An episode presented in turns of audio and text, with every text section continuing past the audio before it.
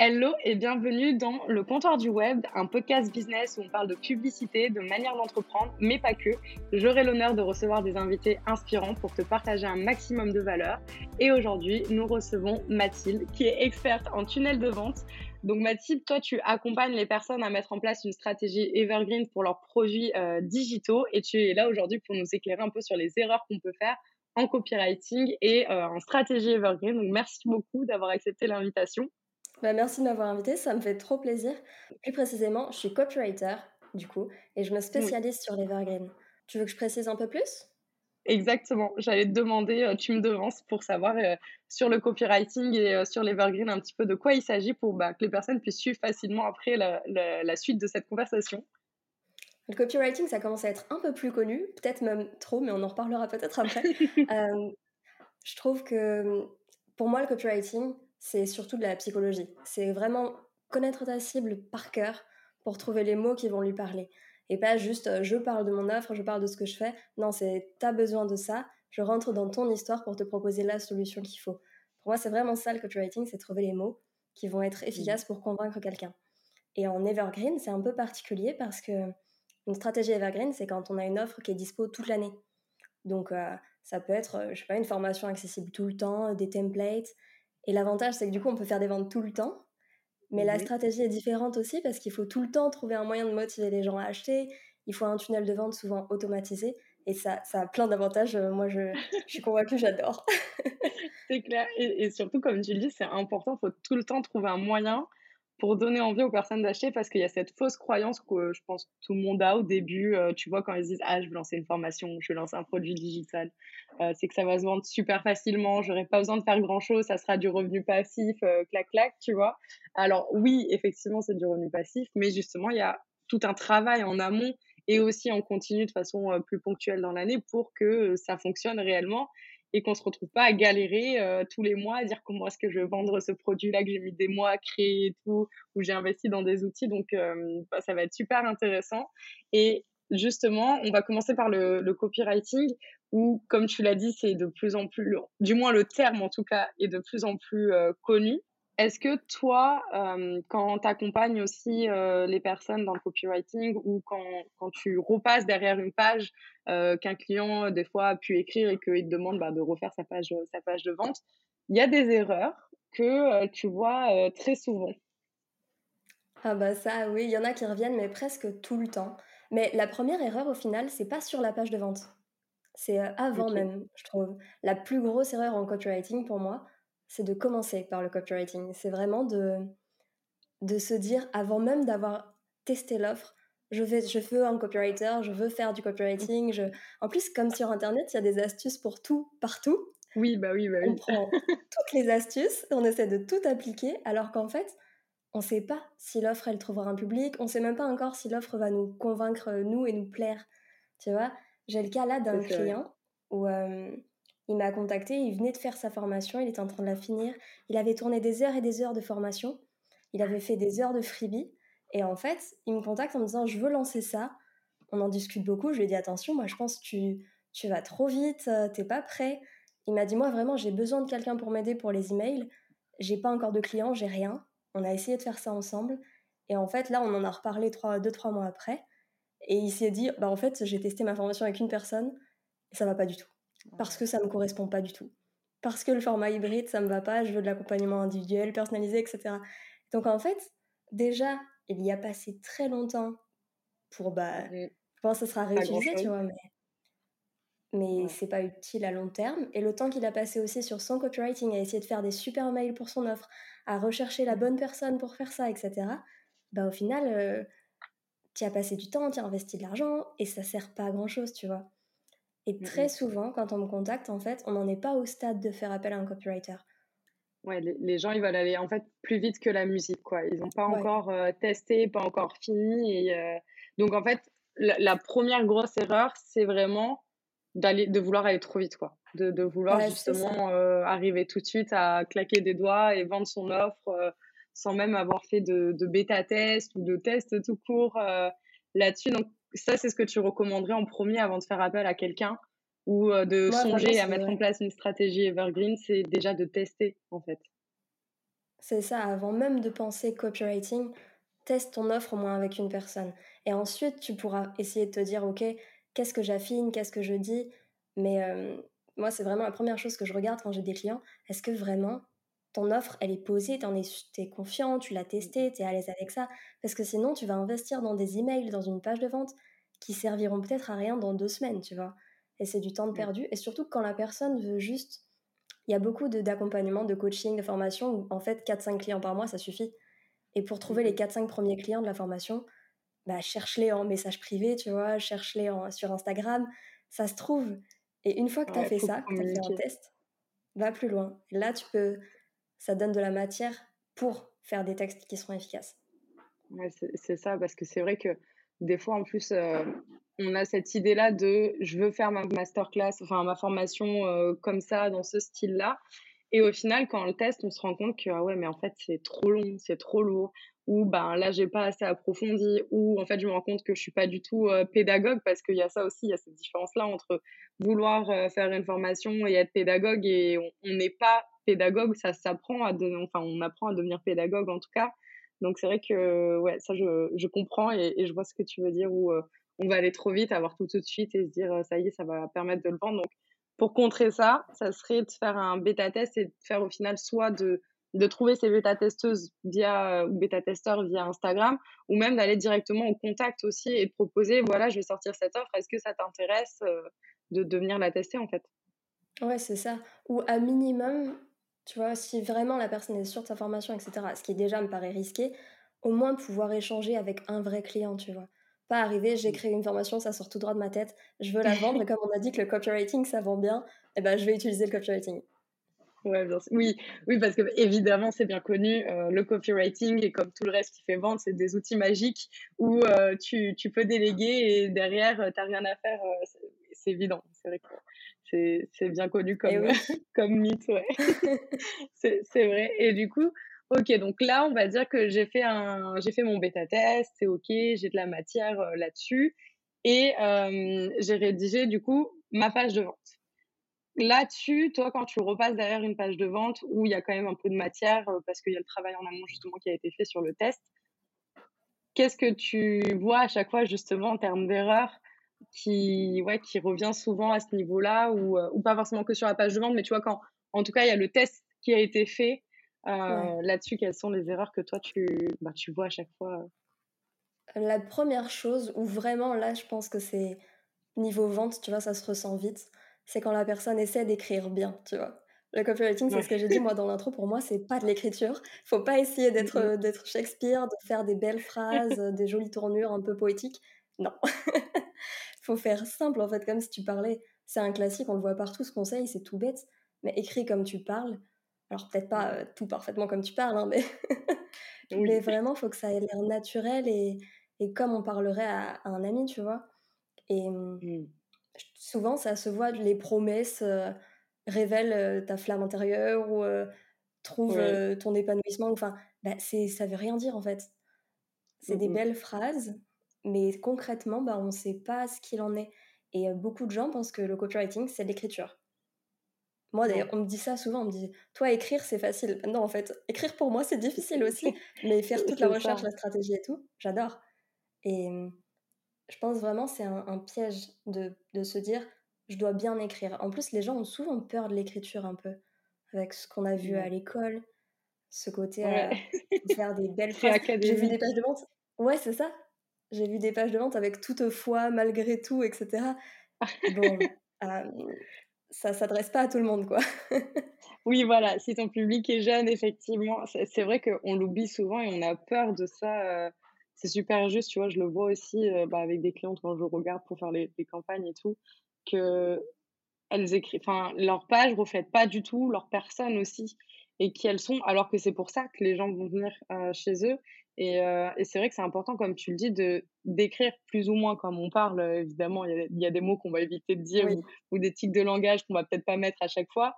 Mais euh, c'est vrai que ça, c'est super intéressant de, de dire. Alors, est-ce que justement, tu as, as, une astuce si on veut un peu pallier à ça Ou euh, je pense que c'est aussi en s'entraînant ou en se faisant relire et, et en essayant de simplifier au maximum? Bah, Il y a déjà le côté simplifié quand tu relis une phrase, déjà, si elle n'a pas l'air utile, bah tu, si, si, le texte a le même sens sans cette phrase-là, retire-la. déjà, ça, c'est un truc tout bête. Les mots compliqués comme toutefois, malgré tout, tous ces, ces mots de, de coordination, c'est quoi? Je me rappelle pas le bon terme. on, a compris, t'inquiète.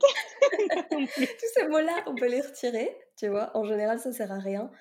Il euh, y en a qui sont de la team, faut pas d'adverbe, genre euh, vraiment, évidemment, etc. Ça, moi, je trouve ça plus personnel. Moi, j'en utilise et je trouve parfois ça appuie euh, la phrase aussi. Bon, ça, c'est plus personnel, vraiment. Bah, de manière générale, c'est comme tout, il y a des conseils à prendre et à pas prendre. faut voir ce qui te plaît de manière plus perso. Mais du coup, il y a vraiment enlever les phrases qui, servent, qui ont l'air de servir à rien, ou ça a le même sens quand on les retire, simplifier les phrases, parfois même couper une phrase en plusieurs phrases, tu vois. Quand la phrase euh, fait trois lignes, bon, coupe. Moi, je sais que j'ai sur l'ordi Language Tool, qui est un correcteur d'orthographe, mais qui t'indique aussi quand une phrase est trop longue. Ah, ça c'est pas mal à noter. Ben ouais, ça ressort en, bleu directement moi sur mon écran, et comme ça je peux voir que bah là il y a un truc qui va pas. Enfin, ma phrase est trop longue, je dois limite reprendre mon souffle quand je la dis. C'est pas possible, tu vois. Relire à voix haute vraiment. Et puis dans le même style, il y a hum, les gens connaissent beaucoup maintenant les, structures, on peut trouver sur Internet, tu vois, les structures de copywriting à suivre, telles quelles. Oui, avec, tout à fait, euh, Si tu penses, enfin, si tu te reconnais là-dedans, alors euh, prends machin, euh, c'est pour ça que j'ai créé, et avec plein d'istapus partout. Et ça marche, c'est vrai, ça marche assez bien, mais ça fait pas du tout spontané. Donc, Ça fait peut-être vu et revu aussi. ouais, c'est ça. Des fois, justement, c'est là où c'est super intéressant ce que tu dis parce que il y a eu un moment, j'ai l'impression que c'est en train de changer depuis quelques mois quand même, où les pages de vente, et j'ai hâte d'avoir ton avis là-dessus, où les pages de vente étaient à rallonge. Mais c'était un truc, un article Wikipédia, quoi, la, page de vente. et, euh, et moi, perso, c'est quelque chose qui me fait plus fuir qu'autre chose parce que c'est trop, c'est trop long, en fait. Je trouve, si, si c'est trop long, c'est bizarre. Enfin, moi, je trouve ça bizarre. Il n'y a pas forcément besoin de mettre tout le temps des mots, sauf si on est sur un produit d'exception, tu vois, ou, ou euh, quelque chose de super niché et technique où il faut vraiment expliquer. Mais et là, j'ai l'impression qu'on revient à justement du plus simple, où on évite de faire des pages de vente euh, trop longues pour rien au final, parce qu'il y a aussi beaucoup de paragraphes, comme tu le dis, où on va radoter et euh, où on met des phrases qui au final n'apportent rien en plus, donc on pourrait supprimer. Qu'est-ce que tu en penses de ça euh, là-dessus au niveau des pages de vente? Est-ce que toi, tu trouves aussi qu'il y a un changement là-dessus, ou c'est un peu 50-50 comme avant, tu vois, la team page courte et page longue, on va dire? Alors, c'est un retour que j'ai souvent. Moi, mes clients ont peur de faire des longues pages de vente parce que ça va, ça va saouler euh, les lecteurs. Euh, moi, je pense que c'est une fausse question, en fait, la longueur de la page. Je pense que si il y a des offres, par exemple, qui ont besoin d'être bien détaillées pour acheter. Enfin, un truc à 2000 euros, clairement, tu vas pas faire une page de la même taille qu'un template à 50. Donc déjà, il y a ça. Y a, ce qui compte au final, à la fin, c'est que le lecteur, il ait toutes les infos pour passer à l'action euh, sans stresser. Après, il y a un truc qui se fait de plus en plus par contre pour pallier à ça, on va dire, c'est de mettre dès le début de la page le j'ai envie d'avoir toutes les infos ou montre-moi le prix et laisse-moi tranquille, tu vois. Ouais, c'est vrai ça. Ça permet un peu de compenser le fait qu'il y en a qui, y en a qui veulent qui n'ont pas envie de lire tout ça. Et euh, je pense quand même que ouais, pour certaines offres, en fait, il n'y a pas le choix que de faire une page assez longue. Ok. Ouais, ça, c'est super intéressant parce que, effectivement, donc là-dessus, je suis d'accord sur le fait qu'il faut euh, détailler quand, comme tu vois, comme je disais, au mode euh, suivant le prix, effectivement, ou la niche et quoi, bah, faut expliquer aux gens. Et euh, en fait, il faut garder en, tête ce que tu dis depuis le début, c'est que ça peut être long, mais il faut pas que ça soit inutile. Faut que si ça nécessite d'être long, ça sera long. Et si ça nécessite pas, comme tu l'as dit, des produits à 50 euros, enfin des petits produits, tu vois, il n'y a pas forcément besoin de faire des, des, pages à rallonge. Et ça aussi, j'avais remarqué, ouais, l'encre en haut des, des sites, enfin en haut des pages plutôt pour directement avoir le prix ou accès à la FAQ là-dessus. Est-ce que justement, toi, d'ailleurs, tu trouves que la FAQ dans une page de vente, c'est, on va dire, un incontournable dessus et, et c'est souvent négligé ou pas, tu vois parce que je le, des fois, je le vois, des fois, je le vois pas. Des fois, on dit oui, c'est super important, des fois, non. Donc, j'avoue que même moi, euh, bah, je suis un peu perdue là-dessus en mode bah, les bonnes pratiques, c'est quoi en fait? Euh, Moi, je trouve, ouais. c'est Moi, je le mets tout le temps quand j'en fais. Alors, euh, je trouve il faut faire attention à. Tu as des pages de vente où la FAQ est pas. tu sais, ça se rembobine pas. Oui, pas comment oui, dire, volume, c'est pas le bon mot, mais tu as vraiment toutes les questions, En, en la accordéon, euh, en mode, ouais, ouais. Ouais, ouais, c'est ça, en accordéon. Bah, je trouve en accordéon, c'est bien, sans accordéon, ça fait trop long. Mais d'avoir, heu, la la possibilité d'avoir une FAQ en accordéon comme ça, je trouve que c'est dommage de s'en passer. Après, attention aussi, faut qu'elle apporte quelque chose. Faut vraiment enfin, mettre une FAQ pour mettre une FAQ et répéter des trucs qui ont été dit 3 fois dans la page de vente, ça sert à rien. Et c'est comme ce que tu disais pour la longueur de la page de vente. Si c'est pour répéter d'une autre façon un truc que tu as déjà dit deux fois, bah, ça sert à rien en fait. Tu rends juste le truc lourd pour rien et si ça n'a pas convaincu la première fois, c'est qu'il y a un souci ailleurs, tu vois. Et la FAQ pour moi c'est pareil, c'est vraiment c'est efficace si tu trouves vraiment les questions que se pose la personne à la fin de la page. ouais. Ça, ça, ça c'est super intéressant parce que justement, est-ce que tu vois quand tu cherches, parce qu'à chaque fois, euh, je, je le vois, bah, rien qu'avec moi aussi, euh, pour les FAQ, c'est toujours en mode Ah, punaise, euh, qu'est-ce que, quelles sont les questions qui vont se poser, tu vois qu'est-ce que, Donc, tu en as quelques-unes, les classiques qui te viennent à l'esprit, tu vois. Est-ce que euh, euh, elle peut être finançable par le CPF, c'est une formation On va dire que c'est des questions classiques, mais c'est vrai que trouver des vraies questions pertinentes autres que est-ce que c'est finançable par le CPF, c'est vrai que c'est plus difficile. Donc là, l'idée, ce serait éventuellement de demander à quelqu'un de relire, en fait, et de poser, quelqu'un qui est dans notre cible, peut-être, de lire et de voir s'il a des questions euh, derrière qui lui viennent en lisant la page de vente, s'il lui manque des infos. Euh, bah, et puis même tout à l'heure quand on a parlé, tu vois, des appels découvertes, enfin de faire un bêta test, de faire quelques Mm, mm. clients en appel découverte, enregistre l'appel découverte, note toutes les questions que te pose la personne. Souvent, il y a les questions là-dedans euh, importantes. Et puis, il faut vraiment penser à, à toutes les raisons qui pourraient encore bloquer la personne. Donc, souvent, il y a, euh, il y a des infos techniques sur l'offre, mais il y a aussi des Mhm. questions comme, euh, comme juste euh, est-ce que je vais réussir à le faire? Est-ce que euh, je vais réussir à trouver le temps de le faire? Souvent, les gens, ils ont, c'est pas qu'ils n'ont pas confiance en ton offre, surtout dans le cas de la formation, mais c'est qu'ils n'ont pas confiance en le fait de s'y mettre et de le faire, tu vois? Comme quand on Ouais. achète un, des, des super, une belle tenue de sport, tu as envie de l'acheter? La question, c'est pas est-ce qu'elle est belle, c'est est-ce que vraiment après j'irai faire du sport avec, tu vois? Oui, je connais très bien. Ouais, c'est vrai, c'est super, euh, super intéressant. C'est vrai qu'on n'y pense pas assez à, hum, à enregistrer les appels découvertes ou même à prendre des notes à chaque fois sur euh, les questions qui viennent parce qu'en fait, on se rend compte que c'est tout le temps les mêmes. Très clairement que, que les gens ont, euh, globalement, c'est vraiment tout le temps les mêmes. Donc ça, c'est super intéressant de, d'enregistrer les appels découvertes. Je me note ça aussi pour moi là-dessus. Et justement, pour toi, un copywriting qui va être mal fait, où il y a toutes ces erreurs, pour que les gens comprennent aussi l'importance que ça a, quels sont les impacts que ça peut avoir sur euh, justement ben, les ventes d'une formation ou aussi sur l'image de marque d'une euh, d'une entreprise, tu vois? euh, le, bah, le premier impa- impact, c'est évident, c'est sur les ventes. hein. C'est, c'est, hum, La première chose qui va compter pour les ventes, c'est surtout l'offre. Est-ce que l'offre, elle est bien, elle est pertinente? Et dans ce cas-là, même s'il n'y a pas un super copywriting, ça peut se vendre. Par contre, Mm. si l'offre est bien, si elle, si elle fonctionne bien, on peut convaincre un peu plus de monde grâce au copywriting. Et même bah, un ou deux clients par mois pour une offre à 1000 euros ou euh, quatre ou cinq de plus par mois, bah, en fait, mine de rien, sur l'année, ça fait vite beaucoup. Bah, ouais. Et le copywriting, c'est, c'est aussi beaucoup ça, en fait. C'est aller grappiller des personnes qui sont plus hésitantes par-ci, par-là. Et c'est ça qui fait une différence. Donc, déjà, sur les ventes, ça, fait, ça change quelque chose. J'avais un autre truc, mais je l'ai perdu entre-temps. Euh, C'était sur l'image. L'autre point que je t'abordais, c'était sur Ah l'image oui, que ça peut avoir aussi sur une entreprise, tu vois, un copywriting loupé. ouais.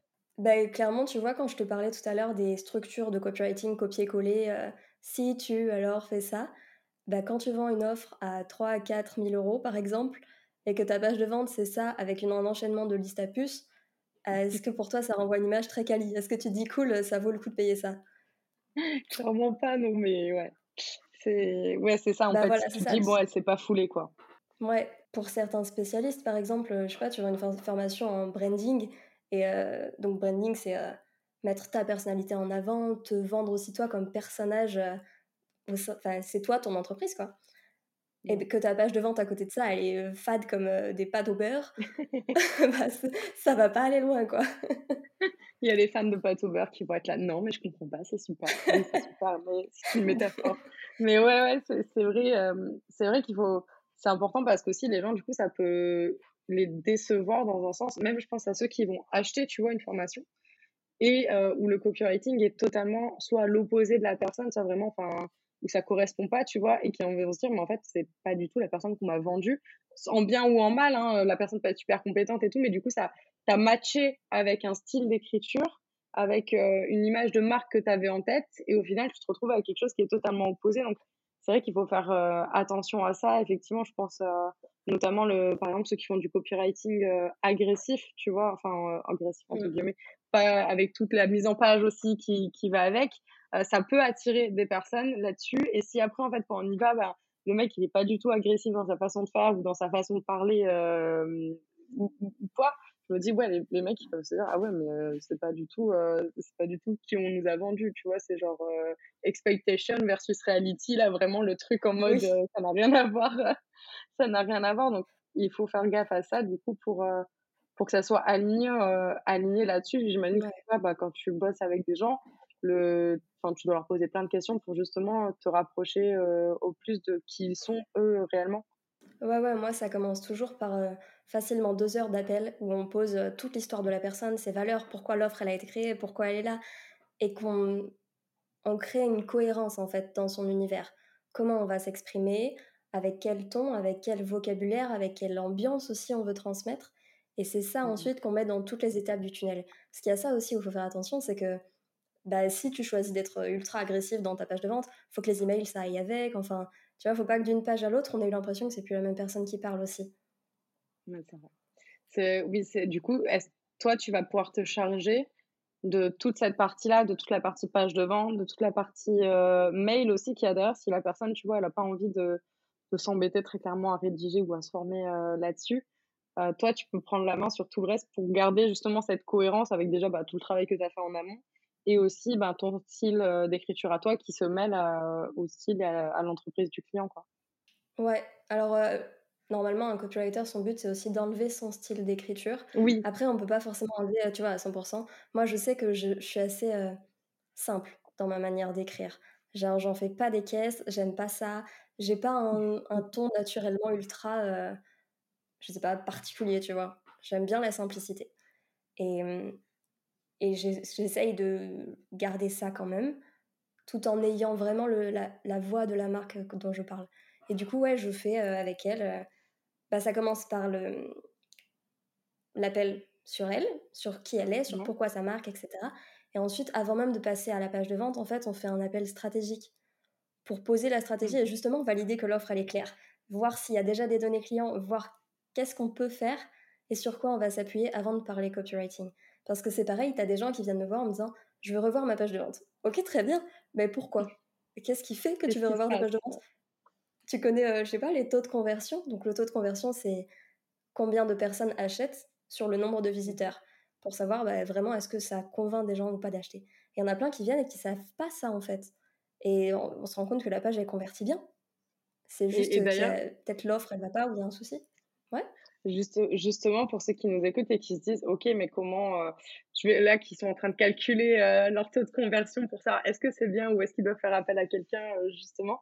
Est-ce que tu as une moyenne? Alors, j'imagine que bah, c'est comme, enfin, tu vois, moi, je sais qu'en publicité, ça va aussi dépendre du domaine d'activité, mais une moyenne peut-être un peu générale, on va dire, qui pourrait les aiguiller sur savoir est-ce qu'ils sont bien et dans ce cas, ils peuvent faire mieux ou est-ce que non, mais là, il y a vraiment un souci, il faut s'inquiéter en termes de taux de conversion?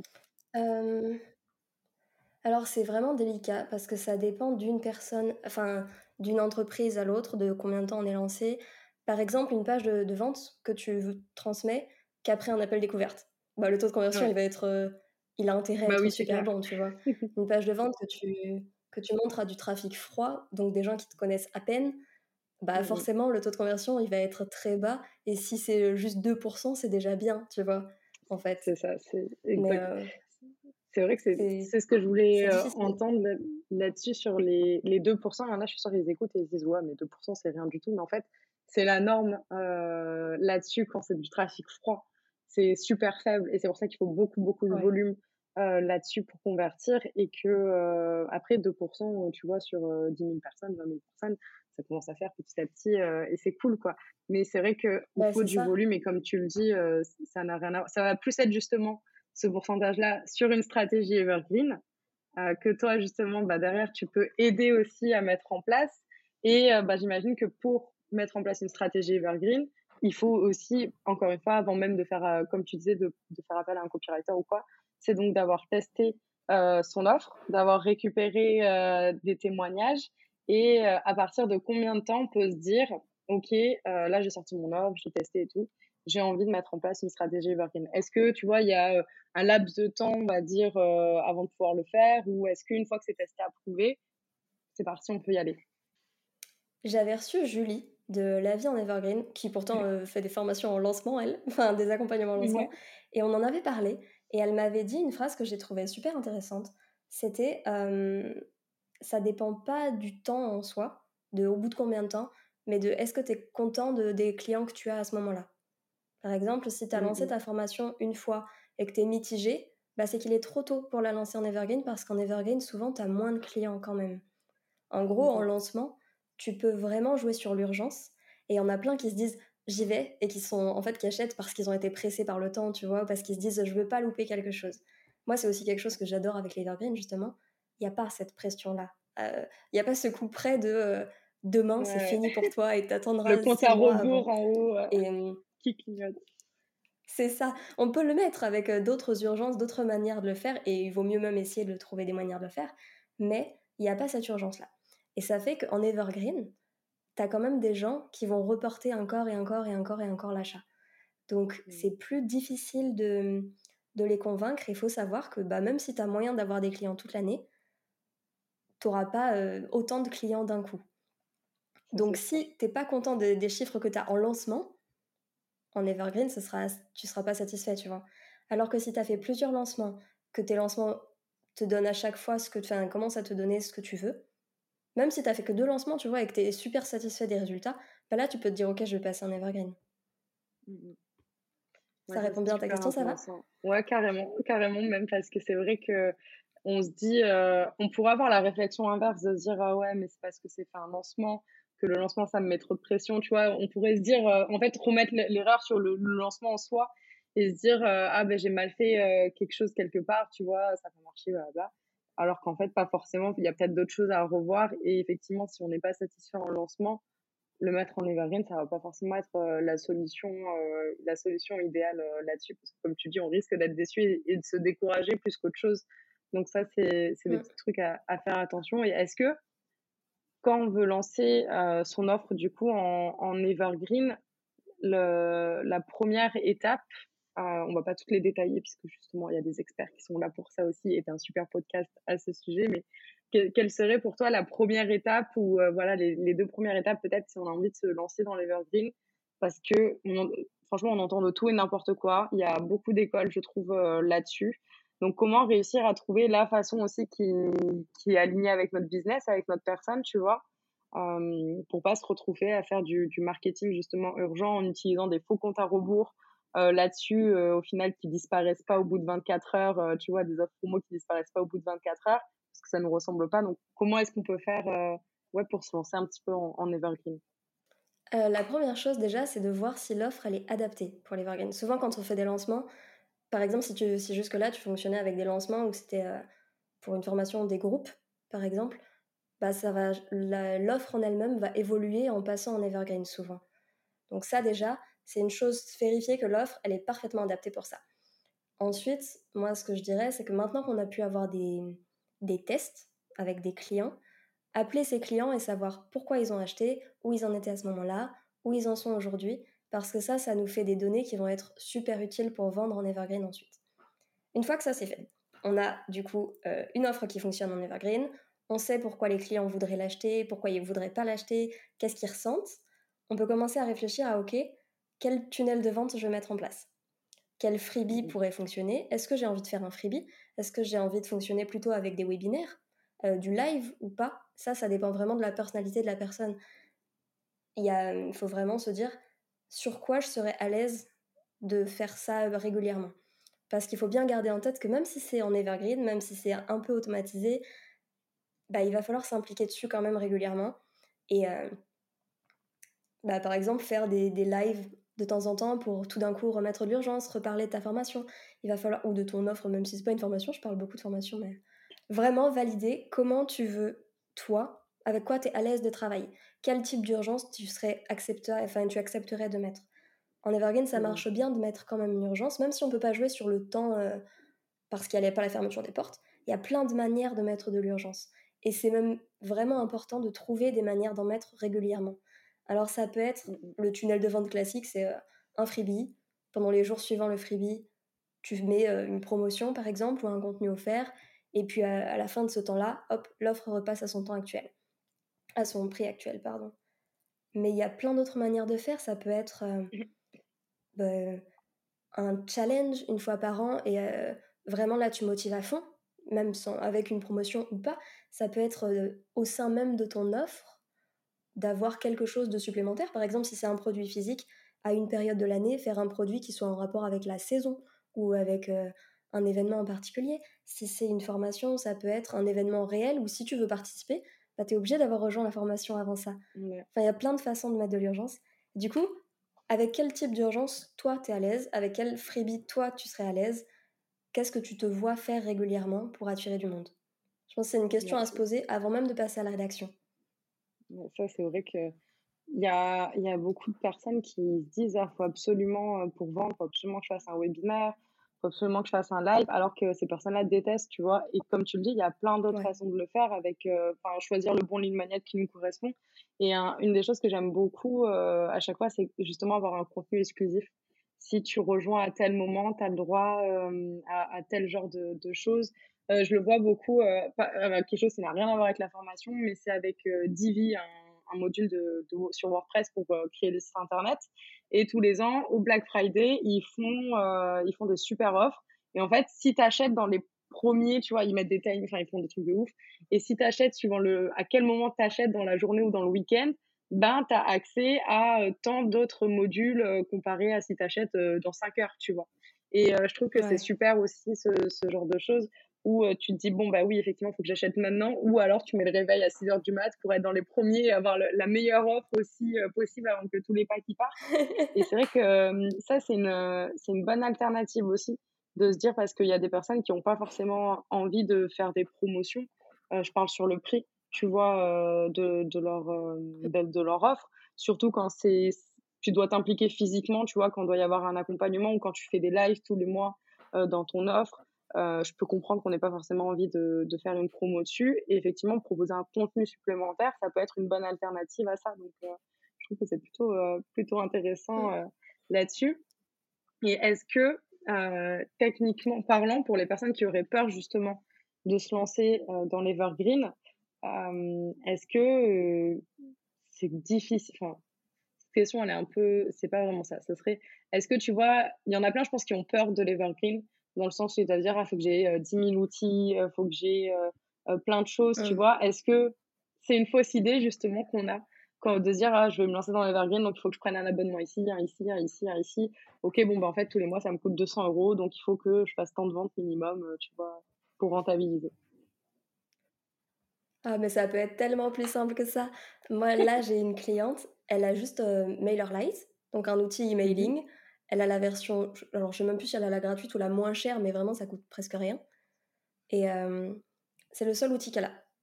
Dessus, elle a pu faire sa page de capture pour présenter son freebie. Son freebie, elle l'a fait sur un PDF qu'elle a mis sur un drive Google et on juste on utilise le lien pour le renvoyer dessus. On envoie les mails avec MailerLite et ça renvoie vers le freebie. Et à la fin, c'est appel découverte avec Calendly, tu vois. Ça, c'est un tunnel de vente, mais genre euh, très basique. Simple et efficace. Mais ça suffit, tu vois. Mmh. Ouais, il n'y a pas besoin de forcément prendre plein d'outils euh, compliqués. et même, vaut mieux pas prendre trop d'outils compliqués parce que, ouais, si tu prends trop d'outils et que tu t'éparpilles, parce que maintenant c'est super, il y a Zapier, il y a, il y a plein de trucs partout, mais au final, avoir tellement d'outils, quand tu essaies de savoir qu'est-ce qui fonctionne ou pas, t'es perdu. Parce que tu dois aller rechercher tel résultat là-bas, tel autre truc là-bas. Et c'est dommage parce qu'en Evergreen, ce qui est cool, c'est que tu récupères tout le temps des données. Tu sais tout le temps, euh, tu vois l'évolution en continu de qui ouvre les mails, à quel point, comment évoluent les taux de conversion, comment tout évolue. Et ça, c'est pépite pour savoir qu'est-ce qu'il faut optimiser ensuite. Donc si tu sais pas, parce que tu as trop d'outils et que tu es perdu, bah, c'est dommage. Effectivement, ça peut être vite un piège de, tomber là-dessus et, dans, les, dans tous les outils un peu qui, qui brillent, euh, qu'on voit partout à chaque fois découvrir de nouveaux outils. Enfin, moi, j'adore ça, mais c'est vrai que faut des fois lutter contre soi et se dire non, mais attends, ça sert à rien là, je vais prendre un outil euh, pour rien du tout, je vais payer pour rien du tout. Il y a, plein de façons bien plus simples euh, de faire, donc ça, c'est super intéressant. Et donc, justement, là, si demain j'ai envie de me lancer dans l'Evergreen et que je suis perdue, toi, dessus, tu peux, euh, tu peux m'accompagner euh, pour mettre cette stratégie-là en place. Ouais, moi, c'est ce que je propose moi, à mes clients. On travaille. Moi, c'est ce, ce que j'aime. Je suis pas du tout la copywriter qui fait euh, les emails ou les pages de vente. Je suis pas spécialisée sur un livrable en particulier. Mais j'aime vraiment accompagner sur la partie stratégique aussi. Et pas être juste celle qui écrit et basta. C'est vraiment, on travaille, pour, on travaille sur ton offre. Même souvent, je fais des retours sur l'offre parce que souvent, en fait, les clients te disent pas tout non plus, tu vois. et d'avoir quelqu'un d'extérieur qui travaille avec toi pour te dire bah attention, là en fait euh, peut-être ça peut être amélioré sur certains points, tu vois mmh aussi. Donc on retravaille l'offre, il faut vraiment que je connaisse tout par cœur. Donc au final, c'est comme si j'étais un peu partenaire du business euh, le temps de, la collaboration pour voir qu'est-ce qui sera efficace comme stratégie pour valider ensemble une stratégie. Par exemple, si tu me dis euh, je vais faire tel freebie et en fait ça correspond pas du tout à ce que tes clients m'ont dit en appel, bah, je vais dire non, écoute, on va retravailler ça ensemble. Donc il y a vraiment d'abord l'aspect stratégique et ensuite il y a le côté rédaction où, là on fait les textes, on se rejoint ensuite plus tard pour voir comment ça a vendu, quels sont les résultats mmh et comment faire évoluer ça encore pour la suite. c'est vraiment tout un art hein, de, mettre en evergreen, euh, se faire accompagner. Franchement, je, je, recommande plus, plus en tout cas. Et si euh, tu as un dernier conseil à donner aux personnes qui ont envie de, de faire appel à quelqu'un euh, pour que ça, enfin, soit de faire appel à quelqu'un en fait pour du copywriting ou de l'evergreen ou de se lancer aussi euh, là-dedans pour comprendre un peu le mécanisme. Euh, qu'est-ce que, quel serait ton seul conseil là à donner justement dans tes thématiques? Alors pour faire appel à quelqu'un, c'est difficile de, même moi, je, crois que je galère à savoir quand je veux travailler avec quelqu'un ou c'est pas facile de trouver la bonne personne juste en un appel découverte. Mais je pense vraiment, ouais, pour travailler avec quelqu'un, c'est l'appel et déjà, est-ce que le feeling passe? Est-ce que tu te vois? Moi, moi, si je travaille avec toi, on va passer longtemps à travailler ensemble, on va passer pas mal de temps en appel, donc j'espère que tu m'aimes bien, tu vois.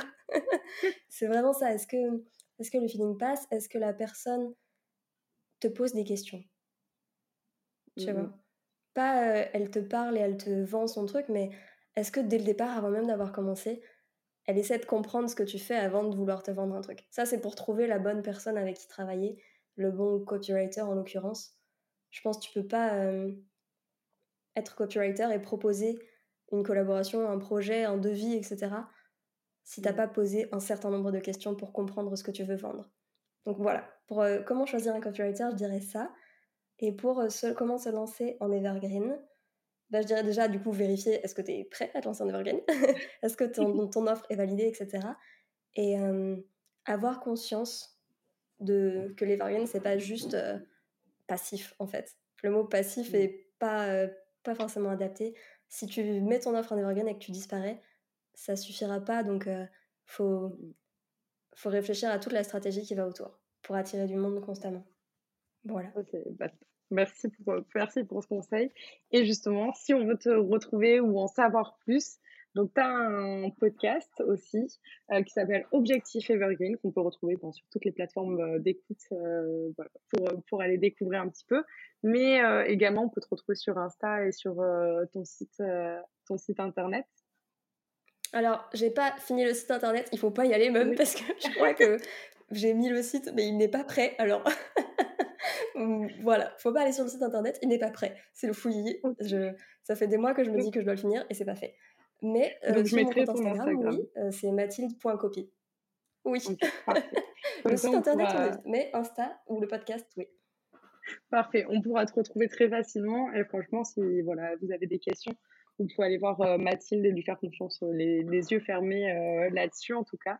Vraiment, merci beaucoup pour, ben, ton temps, pour ton partage, pour toutes tes connaissances aussi. Merci beaucoup aussi à toutes les personnes qui nous ont écoutés. Si tu as aimé cet épisode, n'hésite pas à laisser un avis, ça fait toujours plaisir et à aller rejoindre Mathilde bah, sur toutes les plateformes, donc sur Instagram si vous voulez, et aussi au format audio avec son podcast, donc Objectif Evergreen.